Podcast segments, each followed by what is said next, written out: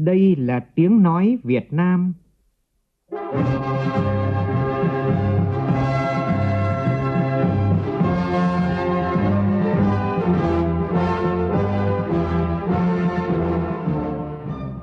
là tiếng nói Việt Nam phát thanh từ Hà Nội, thủ đô nước Cộng hòa xã hội chủ nghĩa Việt Nam.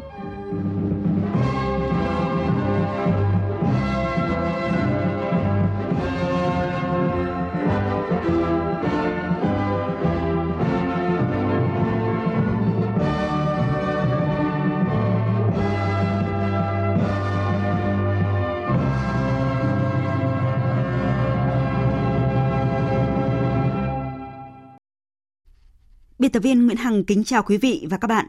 Mời quý vị và các bạn nghe chương trình Thời sự chiều của Đài Tiếng nói Việt Nam. Chương trình có những nội dung chính sau đây.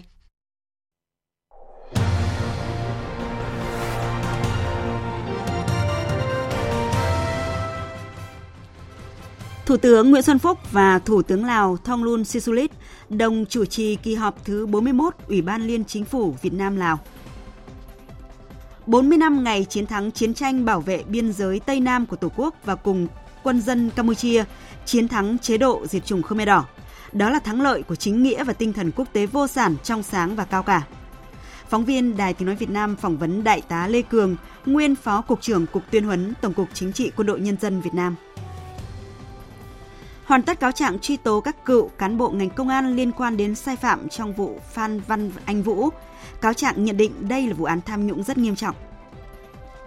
Long An đã chính thức công bố dịch cúm H năm N một trên gia cầm tại xã Long Sơn. Trong phần tin quốc tế, hơn năm mươi nghìn người biểu tình áo vàng tiếp tục xuống đường trên toàn nước Pháp. Phát hiện thiết bị nghi chất nổ trong trụ sở Quốc hội Venezuela. Trong khi đó, Quốc hội nước này do phe đối lập kiểm soát khẳng định nhiệm kỳ mới của Tổng thống Nicolás Maduro dự kiến bắt đầu từ ngày mười tháng một là bất hợp pháp.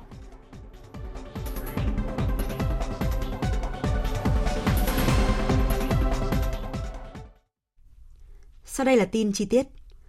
Thưa quý vị và các bạn, hôm nay tại Hà Nội đã diễn ra kỳ họp lần thứ bốn mươi mốt Ủy ban Liên Chính phủ Việt Nam-Lào do Thủ tướng Nguyễn Xuân Phúc và Thủ tướng Lào Thongloun Sisoulith đồng chủ trì. Tham dự kỳ họp có đại diện lãnh đạo ba mươi bộ ngành địa phương của hai nước. Phản ánh của phóng viên Vũ Dũng. Thủ tướng Chính phủ Nguyễn Xuân Phúc nhấn mạnh, trong bối cảnh tình hình thế giới và khu vực năm hai không một tám diễn biến phức tạp, khó lường, trên tinh thần quan hệ đặc biệt, hai bên đã cùng nhau chia sẻ những khó khăn, thách thức, ủng hộ lẫn nhau tại các diễn đàn quốc tế và khu vực, tiếp tục đổi mới cách làm, nâng cao hiệu quả hợp tác, đưa quan hệ hai nước đi vào chiều sâu, hiệu quả và ngày càng phát triển. Thủ tướng Lào Thongloun Sisoulith cảm ơn sự đón tiếp nồng hậu của Thủ tướng Nguyễn Xuân Phúc và Chính phủ Việt Nam, đánh giá cao kết quả hợp tác toàn diện giữa hai nước, bày tỏ tin tưởng rằng kỳ họp sẽ tạo động lực mới đưa hợp tác giữa hai nước ngày càng đi vào thực chất, hiệu quả, góp phần quan trọng vào việc củng cố và tăng cường mối quan hệ hữu nghị vĩ đại, đoàn kết đặc biệt và hợp tác toàn diện Lào-Việt Nam. Hai bên hài lòng trước các kết quả triển khai chương trình hợp tác giữa hai chính phủ năm ngoái trên tất cả các lĩnh vực. Theo đó, quan hệ chính trị đối ngoại ngày càng gắn bó tin cậy, hợp tác quốc phòng an ninh ngày càng chặt chẽ, góp phần giữ vững ổn định chính trị, quốc phòng an ninh, trật tự an toàn xã hội của mỗi nước. Hợp tác kinh tế có nhiều tiến triển tích cực, hơn bốn trăm dự án của doanh nghiệp Việt Nam với tổng vốn đăng ký khoảng bốn phẩy một tỷ đô la Mỹ tiếp tục đóng góp cho ngân sách và sự phát triển kinh tế xã hội của Lào. Hai bên nhất trí cao về phương hướng hợp tác năm hai không một chín, trong đó tập trung tiếp tục tăng cường các trụ cột hợp tác về chính trị, đối ngoại, quốc phòng, an ninh, tăng cường trao đổi kinh nghiệm xây dựng chính sách ổn định kinh tế vĩ mô, phát triển bền vững, nâng cao tính kết nối và bổ trợ giữa hai nền kinh tế, đặc biệt trong lĩnh vực giao thông và năng lượng, phối hợp rà soát cải thiện môi trường kinh doanh, đầu tư, hạ tầng kết nối giao thông, tạo điều kiện thuận lợi hơn nữa cho doanh nghiệp, phấn đấu đưa kim ngạch thương mại song phương năm hai không một chín tăng ít nhất mười phần trăm. Tiếp tục ưu tiên và thúc đẩy việc nâng cao chất lượng giáo dục đào tạo và phát triển nguồn nhân lực, trong đó có việc thí điểm đưa các nội dung công trình lịch sử quan hệ đặc biệt Việt Nam-Lào vào giảng dạy tại các trường học hai nước. Các bộ ngành và địa phương hai nước tiếp tục thúc đẩy trao đổi, hợp tác thực chất, hiệu quả trên các lĩnh vực văn hóa, khoa học, xã hội, thông tin truyền thông, thể thao, y tế, nội vụ, tư pháp, vân vân. Trên tinh thần tin cậy đặc biệt, hai bên nhất trí tiếp tục phối hợp chặt chẽ, ủng hộ lẫn nhau tại các diễn đàn quốc tế và khu vực, cùng nỗ lực làm sâu sắc hơn tiến trình hợp tác, liên kết của cộng đồng ASEAN tăng cường đoàn kết, vai trò trung tâm và tiếng nói chung của a sê an trên các vấn đề chiến lược của khu vực, trong đó có vấn đề Biển Đông, nhất trí hợp tác quản lý sử dụng hiệu quả bền vững nguồn nước sông Mekong. Lào khẳng định ủng hộ Việt Nam ứng cử làm Ủy viên không thường trực Hội đồng Bảo an Liên Hợp Quốc, nhiệm kỳ hai nghìn không trăm hai mươi đến hai nghìn không trăm hai mươi mốt. Thủ tướng Nguyễn Xuân Phúc nhấn mạnh, ngay sau kỳ họp này, Chính phủ Việt Nam sẽ quyết liệt chỉ đạo các bộ ngành và địa phương, doanh nghiệp, đơn vị liên quan, phối hợp chặt chẽ với các bạn đối tác Lào, triển khai ngay và thực hiện có hiệu quả các quyết định vừa đạt được. Ngay sau kỳ họp, Thủ tướng Nguyễn Xuân Phúc và Thủ tướng Lào Thongloun Sisoulith đã chứng kiến lễ ký và trao sáu văn kiện hợp tác. Thông tin đến báo chí sau khi kết thúc kỳ họp lần thứ bốn mươi mốt của Ủy ban Liên Chính phủ Việt Nam-Lào, Thủ tướng Nguyễn Xuân Phúc và Thủ tướng Thongloun Sisoulith đều nhấn mạnh đây là kỳ họp thành công. Thông tin đến báo chí, Thủ tướng Nguyễn Xuân Phúc nêu rõ quan hệ hai nước phát triển tích cực toàn diện, triển khai nghiêm túc hiệu quả các thỏa thuận cấp cao và các thỏa thuận song phương đã được ký từ cuối năm hai nghìn không trăm mười bảy. Trong đó, hợp tác chính trị, đối ngoại, quốc phòng, an ninh, văn hóa xã hội được tăng cường và phát triển sâu rộng. Cơ chế hợp tác của Ủy ban Liên Chính phủ Việt Nam-Lào tiếp tục được phát huy hiệu quả. Giao lưu nhân dân, nhất là các tỉnh biên giới, ngày càng được gắn bó hữu nghị. Hợp tác giáo dục, đào tạo, văn hóa xã hội được đẩy mạnh. Hiện nay đã có mười bốn nghìn hai trăm lưu học sinh của Lào đang học tập tại Việt Nam. Về định hướng thời gian tới, Thủ tướng Nguyễn Xuân Phúc cho biết.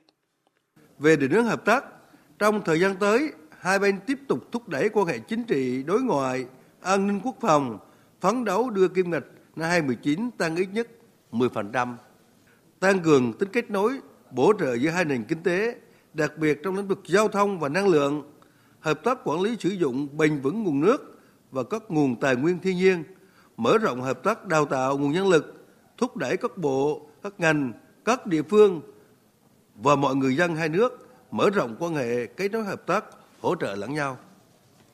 Hai chính phủ tiếp tục nỗ lực tạo mọi thuận lợi tối đa cho các doanh nghiệp Việt Nam đầu tư sản xuất, kinh doanh hiệu quả tại thị trường Lào và thị trường của Việt Nam khi Lào đầu tư.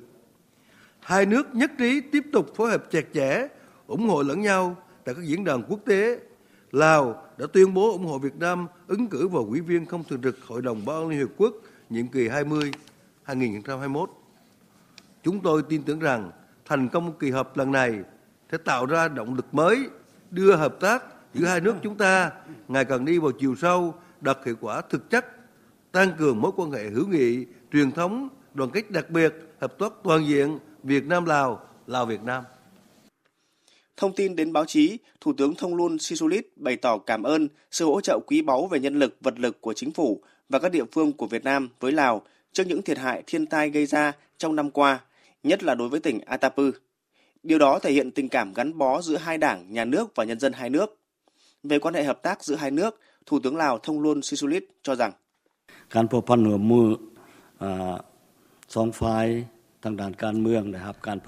trong quan hệ hợp tác hai bên về chính trị ngày càng được tăng cường và thắt chặt, thể hiện sự tin cậy, tình đồng chí anh em của hai đảng, hai nhà nước cũng như nhân dân hai nước.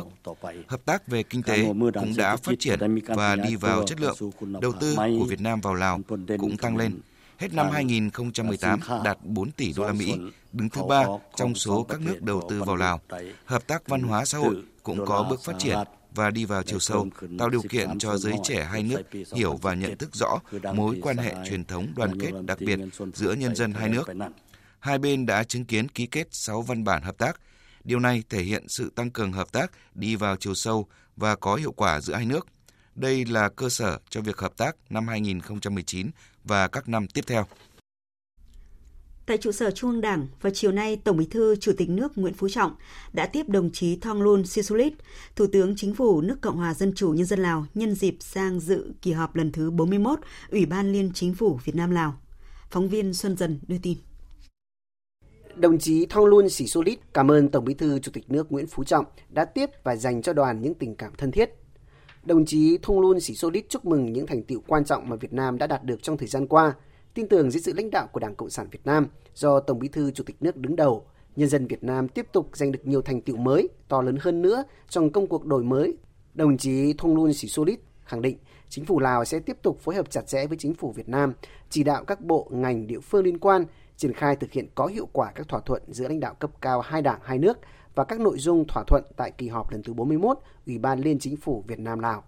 Tổng Bí thư Chủ tịch nước Nguyễn Phú Trọng hoan nghênh và đánh giá cao sự phối hợp chỉ đạo quyết liệt của hai thủ tướng cùng với nỗ lực của các bộ, ngành và địa phương hai nước trong việc triển khai thực hiện các thỏa thuận cấp cao giữa hai đảng, hai nước trong thời gian qua. Đánh giá cao kết quả kỳ họp lần thứ bốn mươi mốt Ủy ban Liên Chính phủ Việt Nam-Lào là cơ sở hết sức quan trọng để hai nước phấn đấu hoàn thành thắng lợi thỏa thuận về kế hoạch hợp tác giữa hai chính phủ năm hai không một chín và Hiệp định Hợp tác song phương Việt Nam-Lào giai đoạn hai nghìn không trăm mười sáu đến hai nghìn không trăm hai mươi.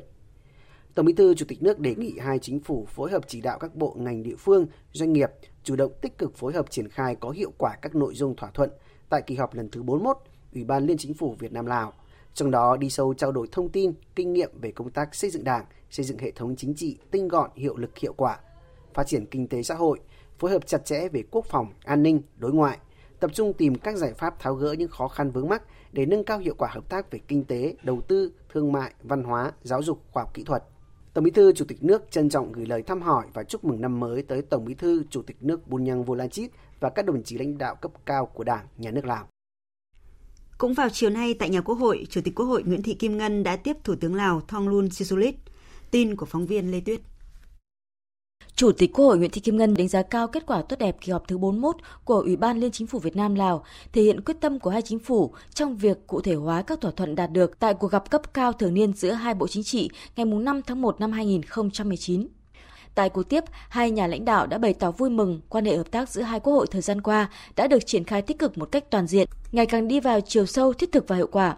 Quốc hội Việt Nam sẽ phối hợp chặt chẽ với Quốc hội Lào tiếp tục tạo điều kiện thuận lợi để chính phủ hai nước triển khai hiệu quả các thỏa thuận cấp cao, tăng cường phối hợp giám sát việc thực hiện các thỏa thuận hợp tác giữa hai chính phủ, thúc đẩy việc hoàn thiện thể chế, chính sách để tạo thuận lợi cho việc triển khai các dự án đầu tư giữa hai nước cũng như các nội dung mà hai chính phủ đã thống nhất tại kỳ họp thứ bốn mươi mốt, đóng góp vào việc thực hiện thắng lợi hợp tác giữa hai chính phủ năm hai nghìn không trăm mười chín. Chủ tịch Quốc hội tin tưởng trong năm hai nghìn không trăm mười chín, hai nước tiếp tục tăng cường thúc đẩy hợp tác trên các lĩnh vực chính trị, đối ngoại, an ninh, quốc phòng, văn hóa, giáo dục, đào tạo nhân lực, y tế, du lịch và giao lưu nhân dân trên cơ sở các thỏa thuận, kế hoạch hợp tác cụ thể giữa các bộ ngành hữu quan hai nước. Nhân dịp kỷ niệm bốn mươi năm ngày chiến thắng chiến tranh bảo vệ biên giới Tây Nam của Tổ quốc và cùng quân dân Campuchia chiến thắng chế độ diệt chủng, mùng bảy tháng một năm một nghìn chín trăm bảy mươi chín, mùng bảy tháng một năm hai nghìn không trăm mười chín, Ban Chấp hành Trung ương Đảng Cộng sản Việt Nam đã gửi điện mừng tới Ban Chấp hành Trung ương Đảng Nhân dân Campuchia. Nội dung bức điện có đoạn viết: bốn mươi năm về trước, dưới sự lãnh đạo sáng suốt kiên cường của Đảng Nhân dân Campuchia, Mặt trận Đoàn kết Dân tộc Cứu nước Campuchia và sự ủng hộ chí tình, kịp thời và hiệu quả của bạn bè gần xa, nhân dân Campuchia đã anh dũng đứng lên đánh đổ chế độ Khmer Đỏ diệt chủng vào ngày một tháng bảy năm một nghìn chín trăm bảy mươi chín, khép lại một thời kỳ đen tối nhất trong lịch sử dân tộc Campuchia và đã mở ra một thời kỳ mới, độc lập, tự do, trung lập, dân chủ, tiến bộ xã hội và phát triển. Đảng và nhà nước và nhân dân Việt Nam khẳng định sẽ làm hết sức mình cùng với Đảng Nhân dân Campuchia, nhà nước và nhân dân Campuchia mãi mãi giữ gìn và vun đắp cho mối quan hệ láng giềng tốt đẹp, hữu nghị truyền thống, hợp tác toàn diện, bền vững lâu dài, Việt Nam-Campuchia không ngừng phát triển vì sự phồn vinh của nhân dân, của mỗi nước, vì hòa bình, ổn định, hợp tác và phát triển ở khu vực và trên thế giới. Thưa quý vị và các bạn, ngày bảy tháng một năm một nghìn chín trăm bảy mươi chín đã đi vào lịch sử như là mốc son của tinh thần đoàn kết quốc tế trong sáng, thủy chung, của tình hữu nghị đặc biệt giữa hai dân tộc Việt Nam-Campuchia, đưa đất nước Campuchia thoát khỏi họa diệt chủng, bước vào một kỷ nguyên mới, độc lập, tự do, hồi sinh, đồng thời mở ra một trang mới trong quan hệ láng giềng giữa hai nước. bốn mươi năm trước, trước những hành động xâm lược và diệt chủng tàn bạo của chế độ Pol Pot, đáp lại lời kêu gọi khẩn thiết của mặt trận dân của mặt trận Đoàn kết Cứu nước Campuchia, của nhân dân Campuchia anh em, Đảng, Nhà nước, nhân dân và quân đội Việt Nam đã thực hiện quyền tự vệ chính đáng, đập tan các hành động xâm lược cùng với lực lượng vũ trang nhân dân Campuchia và sự ủng hộ của bạn bè trên thế giới đã đánh đổ chế độ diệt chủng vào ngày bảy tháng một năm một nghìn chín trăm bảy mươi chín. Chiến thắng lịch sử này là thắng lợi chung của nhân dân hai nước cũng như của nhân loại tiến bộ trên toàn thế giới. Nhân kỷ niệm bốn mươi năm ngày chiến thắng chiến tranh bảo vệ biên giới Tây Nam và cùng quân dân Campuchia chiến thắng chế độ diệt chủng, phóng viên Đài Tiếng nói Việt Nam đã phỏng vấn Đại tá Lê Cường, nguyên Phó Cục trưởng Cục Tuyên huấn, Tổng cục Chính trị Quân đội Nhân dân Việt Nam, Chủ tịch Hội Hữu nghị Việt Nam Campuchia cựu quân tình nguyện mặt trận bốn bảy chín khu vực Hà Nội về sự kiện lịch sử này. À, xin chào Đại tá Lê Cường ạ. À, thưa Đại tá Lê Cường, xin ông cho biết là ý nghĩa của cuộc chiến tranh bảo vệ biên giới Tây Nam của Tổ quốc và cùng quân dân Campuchia chiến thắng chế độ diệt chủng ạ. Ngày ba mươi tháng tư năm một nghìn chín trăm bảy mươi lăm, miền Nam được ta hoàn toàn giải phóng, non sông thu về một mối. Cả dân tộc vỡ hòa trong niềm hạnh phúc, hòa bình và đoàn tụ. Nhưng chỉ ba ngày sau đó, bè lũ Pol Pot đã xua quân đổ bộ đến đảo Phú Quốc, rồi đánh chiếm đảo Thổ Chu của Việt Nam, giết hại dã man hàng trăm người dân vô tội. Sau đó chúng phát động chiến tranh xâm lược trên toàn tuyến, gây ra những vụ thảm sát kinh hoàng người dân Việt Nam dọc biên giới Việt Nam Campuchia. Không những thế, Khmer Đỏ còn tiến hành cuộc diệt chủng cực kỳ rùng rợn đối với người dân Campuchia, biến đất nước Chùa Tháp tươi đẹp thành địa ngục trần gian. Trong cảnh nước sôi lửa bỏng đó, quân đội nhân dân Việt Nam cùng với lực lượng cách mạng Campuchia đã mở cuộc phản công và tiến công chiến lược đập tan chế độ diệt chủng tàn bạo vào ngày bảy tháng một năm một nghìn chín trăm bảy mươi chín, khép lại một trang sử đen tối nhất, đau thương nhất của dân tộc Khmer. Cần nói rõ rằng chúng ta làm nhiệm vụ quốc tế trong bối cảnh đất nước vừa trải qua ba mươi năm chiến tranh, mình đầy thương tích, kinh tế kiệt quệ, ngổn ngang các vấn đề xã hội cần phải giải quyết. Các thế lực thù địch cấu kết với nhau, siết chặt bao vây cấm vận, tiến hành chiến đánh phá hoại nhiều mặt, nhưng vượt lên tất cả với tinh thần quốc tế trong sáng cao cả, chúng ta đã kề vai sát cánh với người Campuchia trong cái giai đoạn khó khăn nhất, vượt qua thời kỳ nguy nan nhất, cùng bàn đồng cảm cộng khổ, chia ngọt sẻ bùi, chung tay hồi sinh đất nước Campuchia. Như Thủ tướng Campuchia Hun Sen đã nói, không có ngày bảy tháng một năm một nghìn chín trăm bảy mươi chín thì không có cuộc sống của nhân dân Campuchia hôm nay. Giúp Campuchia, Việt Nam phải hy sinh tính mạng, kinh tế, chính trị, ngoại giao. Phải đến ba mươi năm sau, khi tòa án quốc tế xét xử tội ác của Khmer Đỏ, thế giới mới thấy rõ hành động đại nhân, đại nghĩa, đại dung của nhân dân và quân đội nhân dân Việt Nam. Là cựu quân nhân tình nguyện ở Campuchia, khi đặt chân lên đất nước Chùa Tháp để giúp nhân dân nước bạn thoát khỏi họa diệt chủng, thì điều gì đã để lại ấn tượng sâu sắc nhất trong lòng mỗi người lính tình nguyện của chúng ta lúc bấy giờ, thưa Đại tá Lê Cường? À, cần nói rõ rằng quân đội ta làm nhiệm vụ quốc tế lúc bấy giờ gặp rất nhiều khó khăn thiếu thốn. Bởi lẽ đất nước ta lúc đó đang gặp muôn vàn khó khăn, cực khổ thiếu thốn là như vậy, nhưng bộ đội ta sẵn sàng chia sẻ từng bát cơm, từng bơ gạo của mình để cứu đói nhân dân Campuchia. Đặc biệt là ý thức chấp hành kỷ luật của bộ đội ta thì hết sức nghiêm. Tiến quân sang Campuchia, bộ đội ta chỉ được phép sử dụng của Campuchia hai thứ thôi. Thứ nhất là khí trời, thứ hai là nước lạ. Và cái chỉ thị đó đã được cán bộ chiến sĩ ta quán triệt và chấp hành hết sức nghiêm chỉnh. Chính vì lẽ đó mà nhân dân Campuchia đã phóng tặng quân tình nguyện Việt Nam là đội quân nhà Phật, và họ đã hết sức hết lòng giúp đỡ che chở cho bộ đội Việt Nam, sát cánh cùng với quân tình nguyện Việt Nam chiến đấu và chiến thắng. Chúng tôi không thể nào quên được hình ảnh những người mẹ Campuchia ngồi bón cháo cho các chiến sĩ Việt Nam bị thương, không thể nào quên những món quà tuy nhỏ nhưng thấm đậm tình thương của nhân dân Campuchia đối với bộ đội Việt Nam. Trong những cái dịp lễ Tết, không thể nào quên những cái ánh mắt trìu mến, thiết tha của những người phụ nữ Campuchia trong ngày ngày đưa tiền bộ đội Việt Nam về nước. Và người dân Campuchia họ coi bộ đội tình nguyện Việt Nam với chính người thân của họ. Đó là điều mà chúng tôi cho đến giờ phút này, khi nhắc lại những kỷ niệm ở Campuchia, lòng anh em chúng tôi vẫn cảm thấy bồi hồi, xúc động, bởi vì mình đã cùng với họ vượt qua những gian khổ hy sinh và cùng với họ chiến đấu và chiến thắng.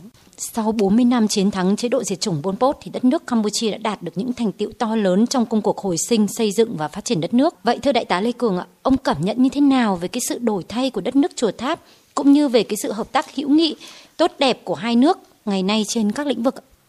Là mấy năm gần đấy thì tôi đã có vài lần sang Campuchia. Chúng tôi hết sức vui mừng phấn khởi khi được tận mắt nhìn thấy cái sự hồi sinh và phát triển của đất nước Campuchia, cả về kinh tế, văn hóa, xã hội, quốc phòng, nhanh về mọi mặt. Và đúng là có những điều làm chúng tôi thấy ngỡ ngàng. Những con đường xưa, gồ ghề, ổ có bói, ổ chuột thì bây giờ nó phẳng lì. Nhà cửa mọc lên, phố xá tưng bừng. Các cô gái xinh tươi hơn, múa dẻo hơn, cười nói rộn ràng hơn, rất là thú vị. Điều vui mừng hơn nữa đó là chúng tôi đã gặp lại những người lính Campuchia đã từng sát cánh chiến đấu với chúng tôi trong những ngày khó khăn gian khổ và được bàn dành cho tình cảm nồng hậu và sự đón tiếp rất là chân tình. Và có một điều rất thú vị nữa đó là chúng tôi lại gặp lại những lưu học sinh Campuchia đã từng học ở Việt Nam. Mà hồi chúng tôi đỡ đầu họ, coi họ như là nhận họ là con nuôi đấy, theo cái chủ trương ươm mầm hữu nghị của Trung ương Hội Hữu nghị Việt Nam Campuchia. Gặp lại các cháu, các con rồi là hết sức là cảm động và thấy được cái sự tiến bộ trưởng thành và sự phấn khởi.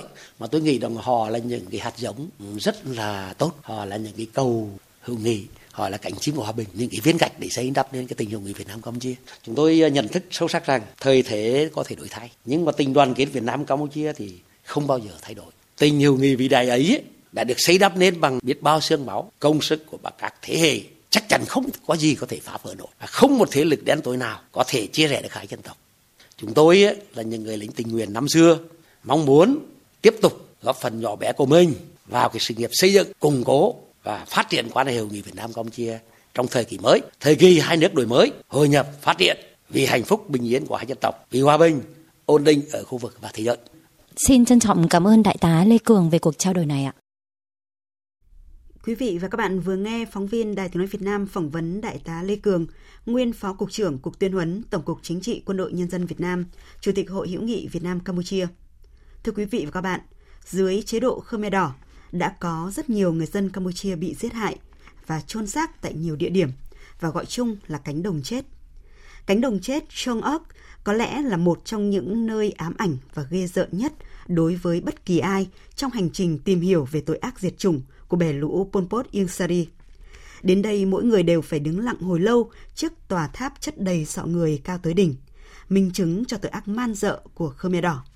Và tội ác sẽ không dừng lại nếu không có cuộc giải cứu của quân tình nguyện Việt Nam bốn mươi năm về trước.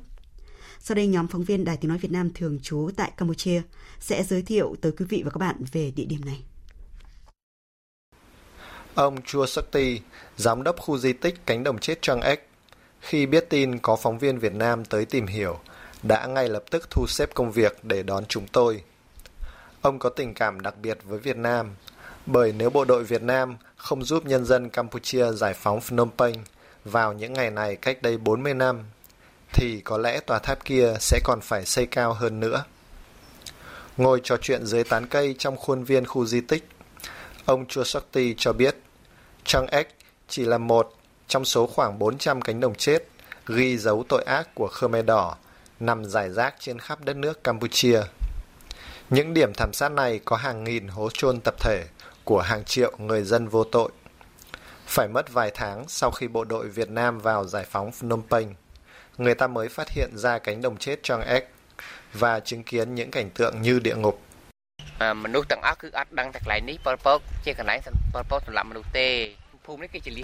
Trước đây mọi người không biết đến nơi này. Sau giải phóng năm một nghìn chín trăm bảy mươi chín, khi nhiều người dân trở về Phnom Penh bị thiếu đói, họ phải đi ra các vùng Savendo để kiếm ăn. Lúc đó họ mới tìm thấy hàng đống xác người và báo cáo chính quyền.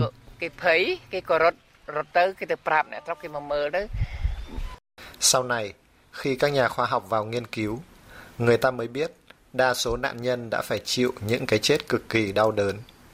Hiếm có hộp sọ nào được tìm thấy lành lặn. Đa số trong hơn tám nghìn hộp sọ được trưng bày ở tòa tháp trung tâm khu di tích Choeung Ek đều bị thủng, vỡ rạn. Khmer Đỏ đã dùng những công cụ thô sơ như gậy gỗ, gậy sắt, dao, cuốc, thuổng để giết người. Mỗi ngày, bọn chúng đưa khoảng ba trăm người đến Choeung Ek để hành quyết. Trước khi sát hại, chúng còn tra tấn, hành hạ các nạn nhân. Kể đến đây, ông Chuo Sokti ôm mặt bật khóc nức nở. Những cảm xúc trong ông tuôn trào không thể kìm nén. Cầm chặt tay chúng tôi một hồi lâu, đôi mắt ông ngước lên những ngọn cây phía xa xăm, như muốn kể tiếp về tội ác tày trời của Khmer Đỏ. Nhưng miệng ông mím chặt, không thể nói nên lời.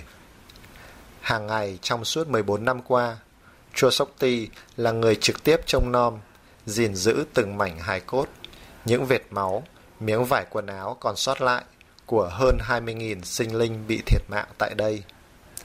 Những tưởng ông đã quen được với sự rùng rợn và chế ngự được cảm xúc của mình, nhưng đôi mắt ông vẫn đỏ hoe bất cứ khi nào nhắc lại về sự tàn bạo của Khmer Đỏ.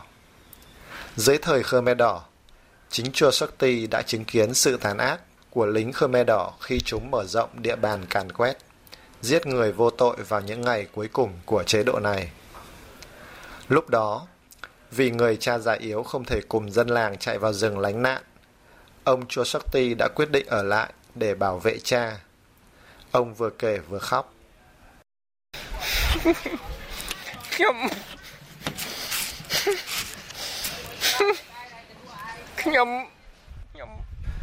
Tôi tôi không bao giờ có thể quên được giây phút khi cha tôi gọi đến và bảo: "Con ơi, con chạy đi, hãy để cha ở lại. Nếu có chết thì chỉ mình cha chết thôi." Khi đó tôi rất đau lòng. Là một người con trai thì làm sao tôi bỏ cha tôi lại được. và tôi quyết tâm không bỏ cha lại.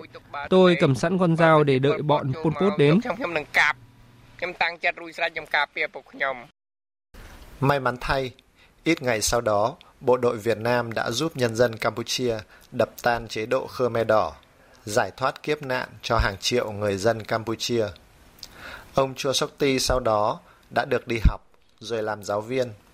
Khi khu di tích cánh đồng chết Choeung Ek cần tuyển cán bộ quản lý, ông đã quyết định ứng cử.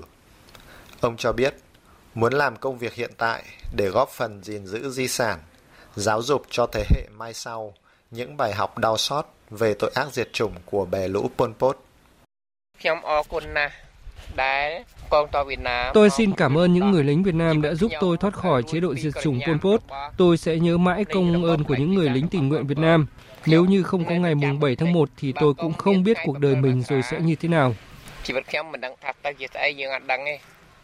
Chúng tôi kết thúc cuộc trò chuyện với Chuo Sokti trong tâm trạng trĩu nặng. Xung quanh, từng nhóm du khách đang chậm bước tham quan khu di tích. Ai nấy đều lặng lẽ với vẻ mặt buồn bã, trầm ngâm. Chúng tôi cố gắng đi thật chậm và chăm chú nhìn kỹ mặt đất khi đặt từng bước chân. Trước đó, anh bạn hướng dẫn viên đã dặn chúng tôi cẩn thận, kẻo dẫm vào những mảnh xương người còn chưa được khai quật. Bước ra khỏi cổng khu di tích cánh đồng chết Choeung Ek khi những tia nắng cuối ngày đang dần tắt. Phía xa xa, lũ trẻ con đang mải mê nô đùa trong sân một ngôi trường khang trang. Trên con đường lớn thẳng tắp đã được trải nhựa. Từng đoàn dài xe tải chở hàng hóa nối đuôi nhau, chuyên chở phục vụ cho khu công nghiệp gần đó. Sự hy sinh vô cùng to lớn và cao cả của những người lính tình nguyện Việt Nam không hề uổng phí. Một vương quốc Campuchia đã và đang thực sự hồi sinh, phát triển. Thưa quý vị và các bạn, như vậy là cuối cùng người dân Campuchia cũng có cơ hội để kể về câu chuyện kinh hoàng của họ. Họ cần biết rõ những gì đã diễn ra và tại sao điều đó xảy ra. Chỉ có khi đó cả thế giới mới biết tại sao một nhóm những kẻ cuồng tín lại có thể đẩy hàng triệu người dân Campuchia và Việt Nam vào chỗ bị diệt chủng một cách bi thảm nhất. Thời sự vê o vê, nhanh, tin cậy, hấp dẫn. Mời quý vị và các bạn tiếp tục nghe chương trình Thời sự chiều của Đài Tiếng Nói Việt Nam. Vào chiều nay, Chủ tịch Quốc hội Nguyễn Thị Kim Ngân đã có chuyến công tác tới tỉnh Hưng Yên, thăm một trong các xã nông thôn mới là Xuân Quan, Mễ Sở, huyện Văn Giang, thăm và tặng quà cho gia đình thương binh liệt sĩ. Tin của phóng viên Lê Tuyết. Xã Xuân Quang là hình mẫu hiệu quả, là tấm gương của tinh thần chủ động sáng tạo trong chuyển đổi cơ cấu cây trồng, nhân dân dành đất cho phát triển đô thị, chuyển đổi nghề, phát triển làng nghề, áp dụng khoa học công nghệ cao vào sản xuất. Tại đây, Chủ tịch Quốc hội Nguyễn Thị Kim Ngân đã thăm một số mô hình trồng hoa theo phương pháp cấy mô tại xã Xuân Quang. Thời gian qua, được sự hỗ trợ của tỉnh, nhiều bà con nông dân của xã đã chuyển đổi từ mô hình trồng lúa sang trồng hoa, xuất khẩu tới các thị trường trong và ngoài nước. Thu nhập bình quân trên một hectare đất nông nghiệp tại xã đã tăng từ mười đến hai mươi lần, trung bình khoảng năm trăm năm mươi triệu đồng một hectare, có nơi từ một đến một phẩy hai tỷ đồng một hectare một năm. Chủ tịch Quốc hội cho rằng, việc chuyển đổi mô hình nông nghiệp từ truyền thống sang ứng dụng công nghệ cao là hướng đi đúng của địa phương, nên dù diện tích đất nông nghiệp bị thu hẹp nhưng lợi nhuận lại tăng gấp nhiều lần, giúp nâng cao đáng kể thu nhập và mức sống của bà con nhân dân. Chủ tịch Quốc hội đề nghị lãnh đạo địa phương cần tiếp tục hỗ trợ, tạo điều kiện thuận lợi cho người dân tiếp cận với công nghệ cao, kinh nghiệm canh tác của các quốc gia tiên tiến, giải quyết đầu ra giúp nâng cao giá trị sản phẩm. Cùng với đó, tăng cường liên kết, tạo chuỗi sản xuất giúp thúc đẩy phát triển chung của các mô hình sản xuất trong và ngoài địa phương. Cũng trong chiều nay, Chủ tịch Quốc hội Nguyễn Thị Kim Ngân đã thăm và tặng quà bà Vũ Thị Ca, sinh năm một chín ba lăm, tại thôn Hoàng Trạch, xã Mễ Sở, huyện Văn Giang, tỉnh Hưng Yên. Bà là vợ của liệt sĩ Vũ Đình Tụ, hy sinh tại chiến trường miền Nam trong cuộc kháng chiến chống Mỹ cứu nước. Sáng nay đến thăm tặng quà công nhân lao động tại công ty may xuất khẩu Hà Phong, xã Đoan Bái, huyện Hiệp Hòa, tỉnh Bắc Giang. Ủy viên Bộ Chính trị, Thường trực Ban Bí thư Trần Quốc Vượng đề nghị các chủ doanh nghiệp cố gắng tạo điều kiện cho người lao động, nâng cao đời sống vật chất và tinh thần. Người lao động phải hăng say lao động, phát huy năng lực, sáng kiến, nỗ lực lao động vì doanh nghiệp, gắn bó xây dựng doanh nghiệp ngày càng vững mạnh. Nhân dịp này, Thường trực Ban Bí thư Trần Quốc Vượng tặng năm mươi suất quà cho công nhân lao động có hoàn cảnh khó khăn của công ty may xuất khẩu Hà Phong. Cũng vào ngày hôm nay, Ủy viên Bộ Chính trị, Thường trực Ban Bí thư Trần Quốc Vượng đã đến thăm, tặng quà hai công nhân bị tai nạn lao động có hoàn cảnh khó khăn tại phường Thọ Sương, thành phố Bắc Giang. Tại huyện Gò Dầu, tỉnh Tây Ninh, vào sáng nay, Ủy ban Nhân dân tỉnh Tây Ninh và công ty cổ phần LaviFoods tổ chức lễ khánh thành nhà máy chế biến rau củ quả Tanifood. Đây là nhà máy hiện đại nhất Đông Nam Á và nằm trong top đầu của thế giới. Tham dự lễ khánh thành có Phó Thủ tướng Thường trực Trương Hòa Bình và Bộ trưởng Bộ Nông nghiệp và Phát triển Nông thôn Nguyễn Xuân Cường. Tin của phóng viên Hà Khánh, thường trú tại Thành phố Hồ Chí Minh. Nhà máy chế biến rau củ quả Tanifood có diện tích gần mười lăm héc ta và tổng số đầu tư lên đến một nghìn bảy trăm tám mươi tỷ đồng, được đưa vào hoạt động sau mười tám tháng xây dựng, áp dụng những công nghệ sản xuất tiên tiến và hiện đại nhất thế giới.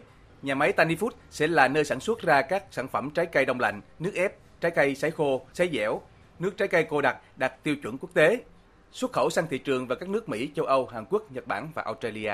Với công suất lên đến sáu mươi nghìn tấn thành phẩm mỗi năm, Tanifood sẽ chế biến tất cả các loại trái cây, rau củ với nhiều hình thức sản phẩm khác nhau. Nhà máy được đầu tư công nghệ dây chuyền sản xuất hiện đại, nhập khẩu từ các quốc gia hàng đầu của Hoa Kỳ, Nhật Bản, Ý, như công nghệ xử lý sản phẩm tươi bằng nhiệt hơi nước, công nghệ cấp đông i quy ép của Mỹ để sản xuất trái cây tươi và rau củ đông lạnh, giúp rau củ trái cây giữ được tối đa sự tươi ngon cũng như dinh dưỡng sau quá trình xử lý. Công nghệ cô đặc và đóng lon của Ý, công nghệ sấy lạnh của Nhật Bản giúp giữ hương vị nguyên bản và độ ngọt của trái cây. Phát biểu tại buổi lễ, Phó Thủ tướng Thường trực Chính phủ Trương Hòa Bình đánh giá với việc đưa vào sử dụng nhà máy chế biến nông sản hiện đại nhất Đông Nam Á và top đầu thế giới sẽ giúp đẩy mạnh nông nghiệp không những của Tây Ninh mà còn của nước ta phát triển. Phó Thủ tướng cũng yêu cầu tỉnh Tây Ninh tiếp tục đồng hành, đảm bảo và mở rộng nguồn nguyên liệu, tạo điều kiện cho doanh nghiệp tham gia vào chuỗi sản phẩm nông nghiệp. Chính phủ khẳng định Việt Nam luôn hướng đến mục tiêu chung là phát triển ngành nông nghiệp Việt Nam để góp phần cho phát triển kinh tế xã hội của đất nước. Đất nước chúng ta đang rất cần nhiều nhà máy mang thương hiệu Việt, Việt Quốc, hiện đại bốn chấm không, góp phần thực hiện thắng lợi công cuộc đổi mới và hội nhập quốc tế. Mà Tanifood là một cái thành tựu rõ ràng. Sáng nay, Phó Thủ tướng Vương Đình Huệ đã đến tham dự Tết Sum Vầy năm hai không một chín, chúc Tết tặng quà cho đoàn viên công đoàn và người lao động có hoàn cảnh khó khăn của tỉnh Kon Tum. Phóng viên Khoa Điểm, thường trú tại khu vực Tây Nguyên đưa tin. Nói chuyện với các đoàn viên công đoàn và người lao động tại Tết Sum Vầy năm hai không một chín do Liên đoàn Lao động tỉnh Kon Tum tổ chức, Phó Thủ tướng Vương Đình Huệ vui mừng thông báo về những thắng lợi toàn diện của kinh tế xã hội đất nước năm hai không một tám, cụ thể như mười hai chỉ tiêu phát triển kinh tế xã hội đều đạt và vượt, tăng trưởng kinh tế bảy phẩy không tám phần trăm, mức tăng cao nhất trong mười một năm qua, lạm phát thấp, ngân sách vượt thu trên một trăm nghìn tỷ đồng. Đây là những kết quả quan trọng để đất nước có nguồn lực chăm lo thêm cho đời sống của người có công, cho an sinh xã hội, quốc phòng an ninh và cho đầu tư phát triển. Phó Thủ tướng ghi nhận, biểu dương, đánh giá cao đội ngũ cán bộ công chức, viên chức, người nông dân và công nhân lao động tỉnh Kon Tum nói riêng, khắp mọi miền đất nước nói chung đã bền bỉ lao động, sáng tạo, đóng góp cho sự phát triển của đất nước. Đối với việc chăm lo cuộc sống cho đoàn viên công đoàn và người lao động của tỉnh Kon Tum, Phó Thủ tướng Vương Đình Huệ nhấn mạnh: Tôi đề nghị là cấp ủy Đảng và chính quyền từ cấp tỉnh cho đến cấp huyện và các cái doanh nghiệp rồi các cái tổ chức công đoàn tiếp tục lãnh đạo chỉ đạo để nâng cao chất lượng hoạt động của công đoàn cơ sở, đồng thời có các giải pháp tháo gỡ khó khăn cho doanh nghiệp, tạo tiền đề để công đoàn làm tốt nhiệm vụ phát triển đoàn viên, chủ động tập hợp công nhân lao động trong tình hình mới, thực hiện có hiệu quả chương trình phúc lợi, thường xuyên tổ chức các hoạt động chăm lo, bảo vệ quyền lợi ích hợp pháp chính đáng cho người lao động, thực hiện tốt an sinh xã hội, kết hợp chặt chẽ với tổ chức công đoàn và doanh nghiệp để tổ chức chăm lo Tết cho công nhân lao động với cái tinh thần tất cả người lao động ai cũng có Tết. Nhân dịp năm mới và tham dự Tết Sum Vầy năm hai không một chín do Liên đoàn Lao động tỉnh Kon Tum tổ chức, Phó Thủ tướng Vương Đình Huệ tặng một trăm suất quà cho một trăm đoàn viên công đoàn và người lao động có hoàn cảnh khó khăn của địa phương, mỗi suất trị giá một triệu ba trăm nghìn đồng. Sáng nay, Thành đoàn và Hội Sinh viên Thành phố Hồ Chí Minh tổ chức lễ ra quân chiến dịch Xuân Tình nguyện lần thứ mười một. Tham gia chiến dịch có khoảng ba mươi nghìn tình nguyện viên là đoàn viên, thanh niên, sinh viên của các trường cao đẳng đại học trên địa bàn thành phố. Chiến dịch diễn ra từ ngày hôm nay đến ngày hai tháng hai. Tin của phóng viên Lệ Hằng. Chiến dịch Xuân Tình nguyện năm nay có những hoạt động nổi bật như Tết bạn bè, Xuân sẻ chia, Xuân chiến sĩ, Tết văn minh. Theo đó, các chiến sĩ tình nguyện sẽ thăm phụng dưỡng mẹ Việt Nam anh hùng, gia đình chính sách, chăm lo các trẻ em mồ côi, khuyết tật, trẻ em có hoàn cảnh đặc biệt khó khăn, trẻ em tại các bệnh viện, mái ấm, nhà mở, người già neo đơn tại các trung tâm dưỡng lão thành phố, bệnh nhân nghèo, học sinh, sinh viên, thanh niên, công nhân không có điều kiện về quê đón Tết. Bên cạnh đó, chương trình còn có các hoạt động hiến máu nhân đạo, ra quân dọn vệ sinh môi trường và tuyên truyền Tết văn minh, văn hóa Tết lành mạnh. Nét mới của chương trình năm nay là có đội tình nguyện hỗ trợ dọn dẹp, trang trí nhà cửa dịp Tết, chụp ảnh xuân cho các gia đình chính sách, gia đình khó khăn, người già neo đơn, gia đình các ba má phong trào học sinh sinh viên trên địa bàn thành phố. Chiến dịch sẽ tổ chức ít nhất mười chương trình vui Tết cùng thanh niên công nhân xa quê tại các khu lưu trú, khu nhà trọ. Chương trình nghìn bánh chưng xanh sẽ gói một nghìn bánh chưng, bánh tét tặng các bệnh viện, mái ấm, nhà mở, các trường chuyên biệt, các cơ sở xã hội và công nhân thực hiện nhiệm vụ đêm giao thừa. Hàng nghìn bạn trẻ hưởng ứng ngày hội hiến máu tình nguyện. Và sáng nay thì ngày hội hiến máu tình nguyện Chủ nhật đỏ lần thứ mười một đã đồng loạt diễn ra tại hai trường đại học ở Hà Nội. Thông tin của phóng viên Văn Hải. Đông đảo các bạn sinh viên trường Đại học Bách khoa Hà Nội đã có mặt từ sáng sớm để tham gia chương trình, góp phần xua tan quan niệm hiến máu vào dịp đầu năm hoặc ngày mùng một đầu tháng âm lịch là cho đi vận đỏ. Sinh viên Đỗ Phương Thảo chia sẻ. Việc tốt thì nên làm bất cứ mọi lúc mọi nơi nếu mình có thể để giúp ích cộng đồng. Em không quan niệm về ngày mùng một hay là bất cứ ngày nào ạ. Em nghĩ nếu mà đầu năm thì mình làm được việc tốt như này thì cả tháng hoặc là cả năm đó mình sẽ gặp nhiều may mắn và mình có thể làm nhiều việc tốt hơn nữa. Đây là này, em hiến máu là lần thứ hai và em cảm thấy đây là hành động rất có ý nghĩa và em muốn cộng đồng cùng nhau đi hiến máu để cứu giúp những người thiếu máu và cần truyền máu. Cùng với các bạn sinh viên tham gia hiến máu tình nguyện tại Chủ nhật đỏ, còn có nhiều ca sĩ nổi tiếng, Hoa hậu Trần Tiểu Vy và lần đầu tiên có sự tham gia của các cầu thủ đội tuyển bóng đá quốc gia Việt Nam như Văn Quyết, Đình Trọng đã giúp lan tỏa mạnh mẽ ý nghĩa nhân văn của nghĩa cử hiến máu cứu người, mỗi giọt máu cho đi, một cuộc đời ở lại. Anh Phạm Đức Thịnh từ Hòa Bình đến tham gia hiến máu tại chương trình Chủ nhật đỏ cho biết. Tôi hiến máu này lần đầu. Bây giờ cả trong bệnh viện đang là rất là thiếu máu. Vì mình đủ sức khỏe nữa cả mình có máu sao mình lại không đi hiến. Cái đợt vừa rồi là có đợt hiến máu ở Hòa Bình nhưng mà em ở trên này em không đi được, thế là thấy bảo ở đây thì là thôi đi luôn ở đây. Phát biểu tại buổi lễ, Phó Chủ tịch Quốc hội Uông Chu Lưu nhấn mạnh, trong kỳ nghỉ Tết dương lịch vừa qua, hàng trăm nạn nhân tai nạn giao thông nhập viện một lần nữa cho thấy máu và các chế phẩm từ máu cần được dự trữ để sẵn sàng cho việc cấp cứu và điều trị. Hiến máu cứu người là một nghĩa cử cao đẹp. Tham gia hiến máu góp phần tô thắm thêm truyền thống thương người như thể thương thân đáng tự hào của dân tộc ta. Tôi mong muốn và tin tưởng rằng Báo Tiền Phong, Viện Huyết học Truyền máu Trung ương và Ủy ban An toàn Giao thông Quốc gia sẽ cùng quyết tâm để duy trì và nhân rộng việc tổ chức Chủ nhật đỏ trên toàn quốc. Nhân dịp này, tôi mong muốn rằng các đồng chí lãnh đạo, nhà quản lý, các địa phương, cơ quan, doanh nghiệp, trường học sẽ luôn sẵn lòng chia sẻ khó khăn với người bệnh, đặc biệt người bệnh cần truyền máu bằng những việc làm, hành động thiết thực như hiến máu hay tổ chức những chương trình hiến máu như chương trình Chủ nhật đỏ. Khởi động từ ngày mười chín tháng mười hai, đến nay chương trình Chủ nhật đỏ đã tổ chức được gần bảy mươi điểm hiến máu, tiếp nhận được khoảng ba nghìn đơn vị máu. Dự kiến kết thúc vào ngày hai mươi tám tháng một, Chủ nhật đỏ sẽ thu được khoảng năm mươi nghìn đơn vị máu, góp phần khắc phục tình trạng thiếu máu dịp gần Tết Nguyên đán Kỷ Hợi hai không một chín.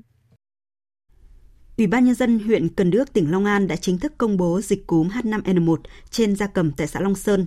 Đến thời điểm hiện tại thì địa phương đã tiêu hủy tổng cộng gần sáu nghìn con gà vịt và tỉnh Long An đề nghị huyện Cần Đước lập ban chỉ đạo phòng chống dịch cấp huyện xã, đồng thời thực hiện các biện pháp khẩn cấp để chống dịch như tiêm phòng, truyền thông, vệ sinh tiêu độc khử trùng hàng ngày khi phát hiện dịch. Viện Kiểm sát Nhân dân tối cao đã hoàn tất cáo trạng vụ án lợi dụng chức vụ quyền hạn trong khi thi hành công vụ và thiếu trách nhiệm gây hậu quả nghiêm trọng xảy ra trong ngành công an liên quan đến Phan Văn Anh Vũ tức Vũ Nhôm. Cáo trạng nhận định đây là vụ án tham nhũng rất nghiêm trọng.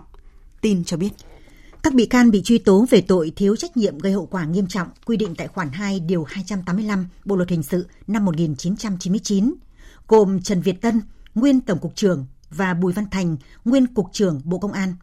Các bị can bị Viện Kiểm sát Nhân dân tối cao truy tố về tội lợi dụng chức vụ quyền hạn trong khi thi hành công vụ, quy định tại khoản ba điều ba trăm năm mươi sáu Bộ luật hình sự năm hai nghìn không trăm mười lăm, gồm Phan Văn Anh Vũ, Nguyễn Hữu Bách, nguyên là cán bộ thuộc Bộ Công an và Phan Hữu Tuấn, nguyên Phó Tổng cục trưởng Bộ Công an. Quốc lộ một A lại phát sinh thêm ba nghìn năm trăm mét vuông ổ gà ổ voi. Trong khi đó thì việc vá năm nghìn hai trăm ổ gà trên quốc lộ một A đoạn qua tỉnh Phú Yên vẫn chưa thể hoàn thành do thời tiết mưa nhiều. Sau đây là phản ánh của phóng viên Thái Bình, thường trú tại khu vực miền Trung. Quốc lộ một A, đoạn qua tỉnh Phú Yên dài gần chín mươi ki lô mét, do Ban Quản lý Dự án Thăng Long, Bộ Giao thông Vận tải làm chủ đầu tư, đưa vào sử dụng từ hơn ba năm trước. Mặc dù vẫn trong thời gian bảo hành, nhưng đoạn tuyến này đã bị hư hỏng, phát sinh nhiều ổ voi, ổ gà. Cuối năm hai không một tám, toàn đoạn đã ghi nhận hơn năm nghìn hai trăm ổ voi, ổ gà. Tuy nhiên, việc sửa chữa khắc phục lại khá chậm chạp. Hàng chục vụ tai nạn giao thông, kể cả dẫn đến chết người đã xảy ra trên đoạn đường này. Trước những sự việc đau lòng, sau khi kiểm tra thực địa, ông Lê Đình Thọ, Thứ trưởng Bộ Giao thông Vận tải cho rằng cán bộ ngành giao thông để xảy ra sự việc là sự vô cảm và yêu cầu phải sửa chữa xong trước ngày ba mươi mốt tháng mười hai năm hai không một tám. Tuy nhiên, việc sửa chữa đã không thực hiện đúng tiến độ và đến nay lại phát sinh thêm ba nghìn năm trăm mét vuông ổ gà mới, chủ yếu tại huyện Tuy An, thị xã Sông Cầu. Còn những ổ gà cũ thì đã vá đi vá lại nhiều lần nhưng vẫn chưa xong. Ông Nguyễn Thành Trí, Giám đốc Sở Giao thông Vận tải tỉnh Phú Yên cho biết. Đường giao thông mà khi mình đi trời nắng mình không phát hiện, chứ có thể là nó có cái rạn nứt chân chim hay rạn nứt mảng cầu gì đấy. Mưa xuống nó thấm nước xuống rồi xe tải, xe nặng nó qua là nó bung lên phát sinh ổ gà. Là cái đơn vị quản lý đường đó, mình có văn bản rồi mình điện thoại liên lạc mình nhắc liên tục. Mà. Dập ổ gà bằng các cái vật liệu cấp phối đá dăm này đó, nhưng cũng trời nắng lên mới sửa chữa mặt đường không còn ổ gà để đảm bảo cho cái lưu thông. Hiện nay, Ban Quản lý Dự án Thăng Long đã ký hợp đồng với nhà thầu là doanh nghiệp tại tỉnh Phú Yên để kịp thời sửa chữa quốc lộ một A. Nhà thầu đã huy động hàng trăm công nhân cùng nhiều máy móc thường xuyên tuần tra, trám vá các ổ gà bằng vật liệu tạm như đá dăm, đá phong hóa để đảm bảo an toàn giao thông. Tuy nhiên, do trời mưa liên tục, việc bốc gỡ, thảm lại mặt đường lại gặp khó khăn. Trong khi đó, Tết đã cận kề, lượng phương tiện lưu thông trên quốc lộ một A tăng mạnh, dẫn đến nguy cơ đường tiếp tục xuống cấp, gây mất an toàn giao thông. Hiện nay, Bộ Giao thông Vận tải đã yêu cầu Ban Quản lý Dự án Thăng Long bằng mọi giá phải vá, thảm xong mặt đường quốc lộ một, đoạn qua tỉnh Phú Yên trước ngày hai mươi tháng một. Ông Vũ Ngọc Dương, Phó Giám đốc Ban Quản lý Dự án Thăng Long cho biết. Mưa thế thì làm sao được, tất cả mười mấy ngày mưa, ngày nào cũng mưa thì làm sao làm được. Chứ còn tất cả máy móc thiết bị con người đấy hết rồi, vẫn tập trung sáu, bảy, tám mũi đấy để, để làm cho nó xong đi, đi lại trước Tết. Thống nhất các thứ rồi cho đến hai mươi rồi. Không sửa đường kịp thời để xảy ra tai nạn thì các đồng chí ra tòa. Bộ trưởng Bộ Giao thông Vận tải Nguyễn Văn Thể đã nhấn mạnh như vậy tại hội nghị tổng kết công tác năm hai không một tám và triển khai công tác năm hai không một chín của Tổng cục Đường bộ Việt Nam. Phát biểu của Bộ trưởng Bộ Giao thông Vận tải có lẽ cần được xem là một tiền lệ trong việc ràng buộc trách nhiệm, ràng buộc nghĩa vụ bồi thường của các cơ quan quản lý đối với những thiệt hại về tài sản, sức khỏe, thậm chí là tính mạng của người dân. Trong mục tiêu điểm trong chương trình vê o vê đồng hành sáng ngày mai sẽ làm rõ hơn nội dung này. Mời quý vị và các bạn chú ý đón nghe. Và tiếp sau đây, biên tập viên Bùi Chuyên sẽ chuyển đến quý vị và các bạn thông tin thời tiết đáng chú ý.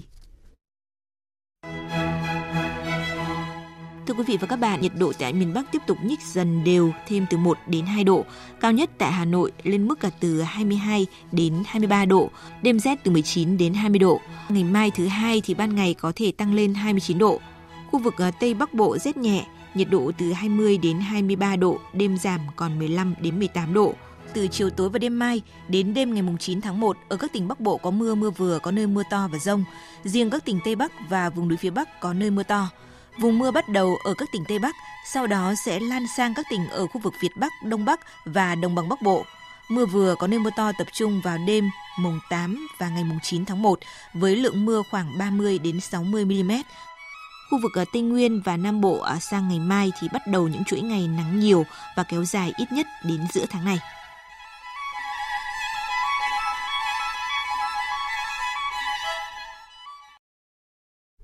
Chuyển sang phần tin quốc tế, hơn năm mươi nghìn người biểu tình áo vàng tiếp tục xuống đường trên toàn nước Pháp trong đợt biểu tình đầu tiên của năm nay và tái diễn cảnh bạo lực. Phóng viên Quang Dũng thường trú tại Pháp đưa tin. Hơn năm mươi nghìn người biểu tình áo vàng đã xuống đường trên toàn nước Pháp trong ngày thứ Bảy, mùng năm tháng một, trong đợt hành động thứ tám của phong trào này nhằm phản đối chính phủ Pháp. Con số này cao gần gấp đôi so với đợt xuống đường thứ Bảy diễn ra vào ngày hai mươi chín tháng mười hai năm hai không một tám. Tại thủ đô Paris, số người biểu tình vào khoảng bốn nghìn người, tập trung chủ yếu quanh khu vực tòa nhà Quốc hội Pháp và trước trụ sở hãng thông tấn Pháp a ép pê. Sự việc nghiêm trọng nhất diễn ra khi một nhóm biểu tình áo vàng khoảng hai mươi người đột nhập và đập phá một tòa nhà chính phủ Pháp, buộc người phát ngôn chính phủ Pháp là Benjamin Griveaux phải bỏ chạy. Tuy nhiên, trên toàn nước Pháp, tình hình bạo lực nhất là tại Bordeaux. Khoảng gần năm nghìn người biểu tình đã tập trung ở các quảng trường trung tâm của thành phố Bordeaux và đụng độ với lực lượng cảnh sát. Tại nhiều thành phố lớn khác của Pháp như Toulouse, Lyon hay Rouen, Số lượng người biểu tình dao động ở mức một nghìn năm trăm đến hai nghìn năm trăm người. Nhiều nhóm biểu tình đã phong tỏa quốc lộ, thậm chí đổ cả dầu luyên ra đường nhằm ngăn chặn lực lượng cảnh sát can thiệp. Trước việc phong trào áo vàng diễn biến bạo lực trở lại, Tổng thống Pháp Emmanuel Macron đã lên tiếng chỉ trích những người biểu tình quá khích là cố tình tấn công vào nền Cộng hòa Pháp. Hiện tại, yêu sách chính của những người biểu tình áo vàng là đòi Tổng thống Pháp Macron phải từ chức, đồng thời yêu cầu nước Pháp tổ chức cuộc trưng cầu ý dân về sáng kiến công dân để người dân được trực tiếp tham gia vào nhiều quyết sách của chính phủ. Tuy nhiên, chính phủ Pháp bác bỏ yêu sách này và cho biết sẽ tiếp tục tổ chức các cuộc tranh luận và tham vấn chính sách trên toàn quốc trong vòng ba tháng, bắt đầu từ giữa tháng một năm hai nghìn không trăm mười chín. Truyền hình nhà nước Ai Cập đưa tin, một sĩ quan cảnh sát thiệt mạng khi kiểm tra một thiết bị nổ được tìm thấy tại một nhà thờ Cơ đốc giáo ở phía đông thủ đô Cairo ngày hôm qua. Tin của phóng viên Ngọc Thạch. Thiết bị nổ được đặt cạnh nhà thờ ở khu vực Abu Safin Bazabal, quận Nas, phía đông Cairo. Các nguồn tin xác nhận rằng hai cảnh sát và một người dân khác cũng đã bị thương khi quả bom phát nổ. Hiện chưa có cá nhân hay nhóm nào nhận trách nhiệm về vụ việc này. Vụ nổ xảy ra khi Ai Cập đang thắt chặt an ninh trước cái lễ kỷ niệm Giáng sinh của người Cơ đốc giáo và Kitô giáo vào ngày bảy tháng một. Trong một động thái liên quan, lãnh đạo Hồi giáo tối cao của Ai Cập Mufti Shaqui Al-Lam kêu gọi tất cả người dân Ai Cập đoàn kết chống lại các cái nhóm khủng bố đang tìm cách gây bất ổn đất nước. Trong một tuyên bố vào cuối ngày thứ Bảy, ông Mufti đã lên án vụ nổ ở quận Nas phía đông Cairo và gửi lời chia buồn tới gia đình một sĩ quan cảnh sát Ai Cập đã thiệt mạng trong khi gỡ bom. Lãnh đạo Hồi giáo tối cao của Ai Cập nhấn mạnh rằng người Kitô giáo và Cơ đốc giáo được phép thực hành các nghi lễ của họ và đảm bảo an toàn. Quốc hội Venezuela, phe đối lập kiểm soát đã khẳng định nhiệm kỳ mới của Tổng thống Nicolás Maduro dự kiến bắt đầu từ ngày mười tháng một này là bất hợp pháp. Động thái đưa ra chỉ một ngày sau khi nhóm Lima gồm chủ yếu các nước bất đồng chính kiến với chính quyền Venezuela ra tuyên bố tương tự. Biên tập viên Thu Hoài thông tin. Tổng thống Nicolás Maduro, năm mươi sáu tuổi, tái đắc cử hôm hai mươi tháng năm năm hai nghìn không trăm mười tám. Tuy nhiên, các đảng đối lập được sự hậu thuẫn của một số quốc gia khu vực, trong đó có Mỹ, đã tẩy chay cuộc bỏ phiếu. Là một trong những nước sản xuất dầu mỏ lớn nhất thế giới, Venezuela lại đang chìm trong cuộc khủng hoảng kinh tế sâu sắc, trong khi cũng phải hứng chịu các lệnh trừng phạt tài chính của Mỹ. Tổng thống Nicolás Maduro cầm quyền từ năm hai nghìn không trăm mười ba, nhiều lần cáo buộc lực lượng đối lập nước này với sự hậu thuẫn của nước ngoài âm mưu lật đổ chính quyền dân chủ tại Venezuela. Phe cánh hữu đang cùng với chính quyền Mỹ âm mưu gây xáo trộn cuộc sống dân chủ tại Venezuela, chống lại chế độ hiến pháp và tự do của đất nước chúng ta. Chủ tịch Quốc hội Juan Guaido tuyên bố phe đối lập có những lựa chọn khác nhằm buộc Tổng thống Nicolás Maduro phải từ chức, nhưng không nêu chi tiết. Trong một phản ứng mới nhất, người phát ngôn Bộ Ngoại giao Mỹ Robert Palladino mới đây đã bày tỏ sự ủng hộ đối với Quốc hội Venezuela, khẳng định đây là thể chế hợp pháp duy nhất và được bầu lên một cách dân chủ của Venezuela. Cuộc bỏ phiếu tại Quốc hội diễn ra chỉ một ngày sau quyết định tương tự của các nước thuộc nhóm Lima không công nhận nhiệm kỳ thứ hai của Tổng thống Nicolás Maduro. Ngoại trưởng Peru Néstor Popolizio cho biết, ngày mười tháng một tới là một ngày quan trọng, có thể nói là mang tính bước ngoặt, song tôi muốn nói rằng các nước thành viên nhóm Lima không công nhận nhiệm kỳ thứ hai của Tổng thống Nicolás Maduro và sẽ không tham dự lễ nhậm chức của ông ấy. Người đứng đầu Hội đồng lập hiến Venezuela Diosdado Cabello hôm qua tuyên bố Tổng thống Nicolás Maduro sẽ tuyên thệ nhậm chức trước tòa án tối cao theo đúng kế hoạch và Quốc hội hiện nay là hoàn toàn bất hợp pháp. Trong diễn biến mới nhất, các nghị sĩ đối lập trong Quốc hội Venezuela do phe đối lập nắm quyền thông báo đã phát hiện một thiết bị được cho là có gắn chất nổ ở bên trong trụ sở Quốc hội chỉ vài giờ trước khi Quốc hội Venezuela bổ nhiệm ban lãnh đạo mới. Thiết bị này đã được gỡ ra ngay sau đó và không gây thiệt hại nào về người và tài sản. Mưa bão, lũ lụt đã gây thiệt hại nghiêm trọng cho các nước Philippines, Thái Lan và Afghanistan. Số người thiệt mạng do lở đất và lũ quét ở Philippines đã tăng lên một trăm hai mươi sáu người và vẫn còn hai mươi sáu người khác bị mất tích. Số người bị ảnh hưởng bởi thảm họa cũng lên đến hơn sáu trăm bảy mươi lăm nghìn người. Hiện công tác cứu hộ đang tiếp tục diễn ra. Trong khi đó, tại Thái Lan, ít nhất năm người đã thiệt mạng sau khi cơn bão nhiệt đới Pabuk đổ bộ vào tỉnh Nakhon Si Thammarat.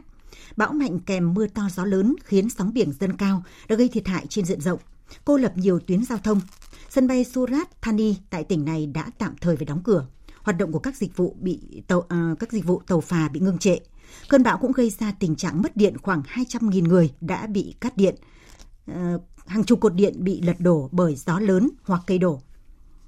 Còn tại Afghanistan, người đứng đầu cơ quan quản lý thảm họa thiên tai quốc gia Afghanistan vừa cho biết hơn hai mươi người đã thiệt mạng trong một trận lở đất xảy ra hôm nay mùng sáu tháng một tại quận Kohistan, tỉnh Badakhshan của nước này. Trong khi đó, theo nguồn tin cảnh sát, ít nhất ba mươi thợ mỏ đã thiệt mạng trong trận lở đất tại tỉnh Badakhshan. Quý vị và các bạn đang nghe chương trình Thời sự chiều của Đài Tiếng Nói Việt Nam. Phần tiếp theo là trang tin thể thao và thông tin thời tiết.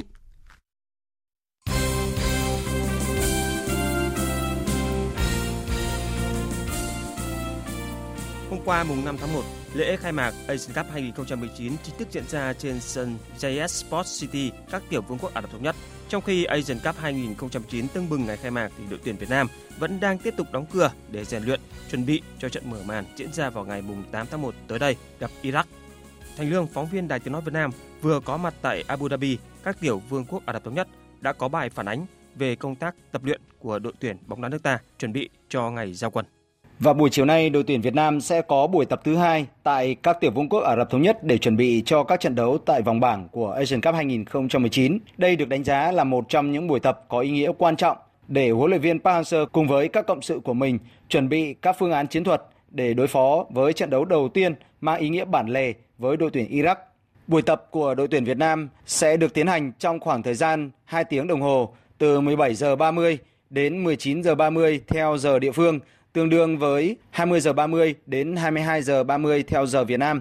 Trong ngày hôm qua, đội tuyển cũng đã ổn định tại khách sạn và nghỉ ngơi. Trong buổi chiều, huấn luyện viên Park Hang-seo đã cho các cầu thủ vận động nhẹ với các trò chơi cùng với trái bóng để ổn định lại thể lực cũng như là tìm lại sự hứng khởi cho các cầu thủ cùng với trái bóng. Là một trong những phóng viên Việt Nam đã theo dõi quá trình tập luyện của các cầu thủ Việt Nam từ Qatar sang u a e, phóng viên Hoàng Linh của báo Thể thao Văn hóa chia sẻ.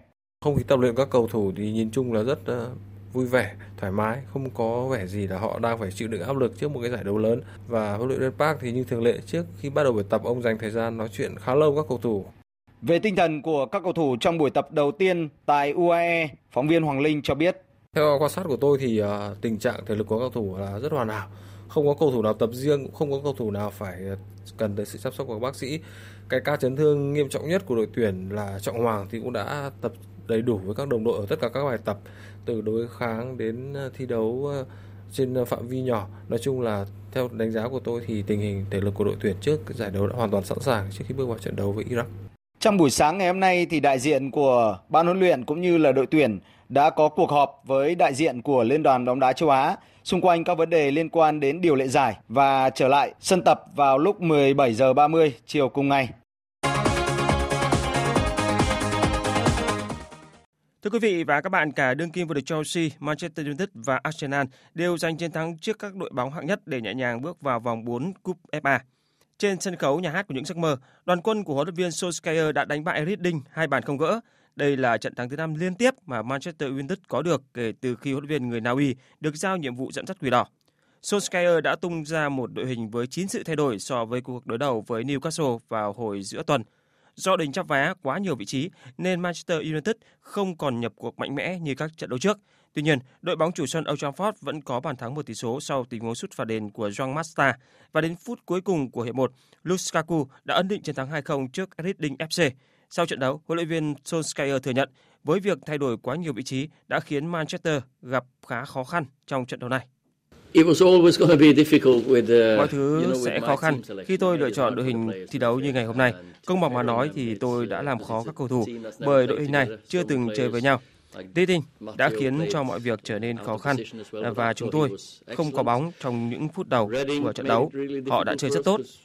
Điều hài lòng là chúng tôi đã giữ sạch lưới và ghi tới hai bàn thắng và quan trọng hơn là đi tiếp vào vòng sau. Ít phút sau trận đấu giữa Manchester United và Reading, những nhà vô địch ép a Cup bước vào chiến dịch bảo vệ vương miện của mình và cũng không mấy khó khăn để Chelsea đánh bại câu lạc bộ hạng nhất Nottingham Forest với tỷ số hai không ngay trên sân nhà Stamford Bridge. Trong cuộc đối đầu không cân sức này, The Blues đã thống trị trận đấu từ phút đầu tiên cho đến những giây cuối cùng. Trong khi đó, những vị khách có vài cuộc phản công không mấy nguy hiểm. Và rồi trong một trận cầu chia tay câu lạc bộ, tiền vệ người Tây Ban Nha Cesc Fabregas đã không thể thắng thủ môn đội khách trong tình huống đá phạt đền trên chấm mười một mét. Người hùng của Chelsea ở trận đấu này là Morata đã ghi liên tiếp hai bàn thắng ở phút thứ bốn mươi chín và năm mươi bảy. Cũng tại vòng ba ép a Cup, Arsenal phải làm khách trên sân của Blackburn.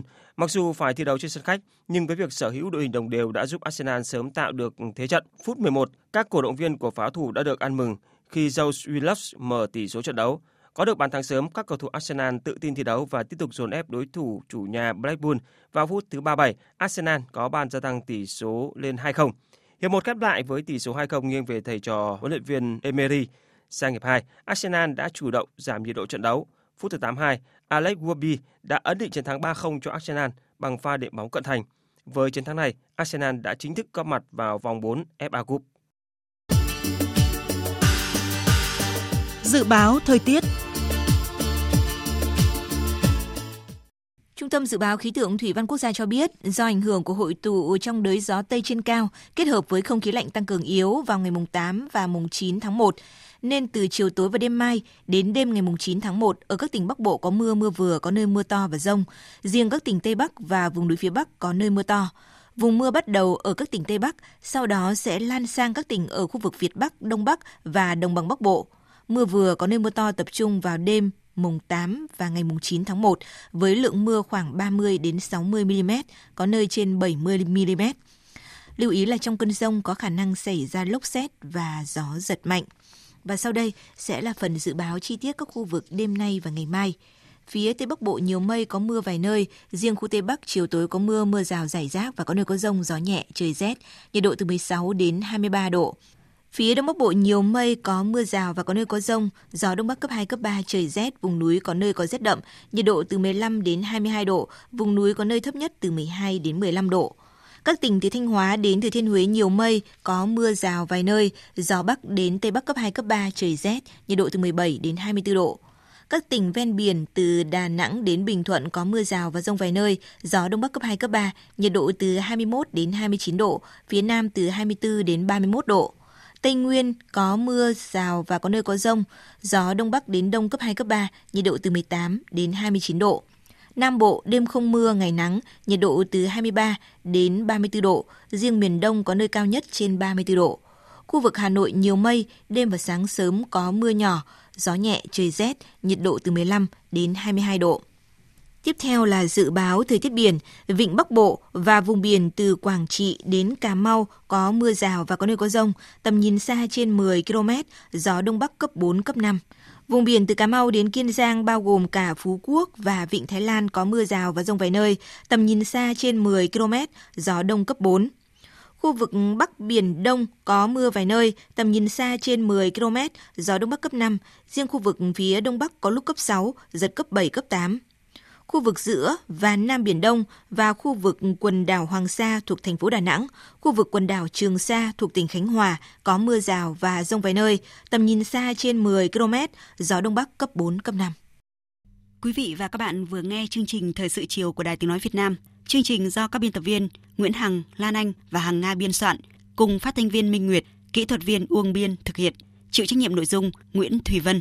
Cảm ơn quý vị và các bạn đã quan tâm theo dõi.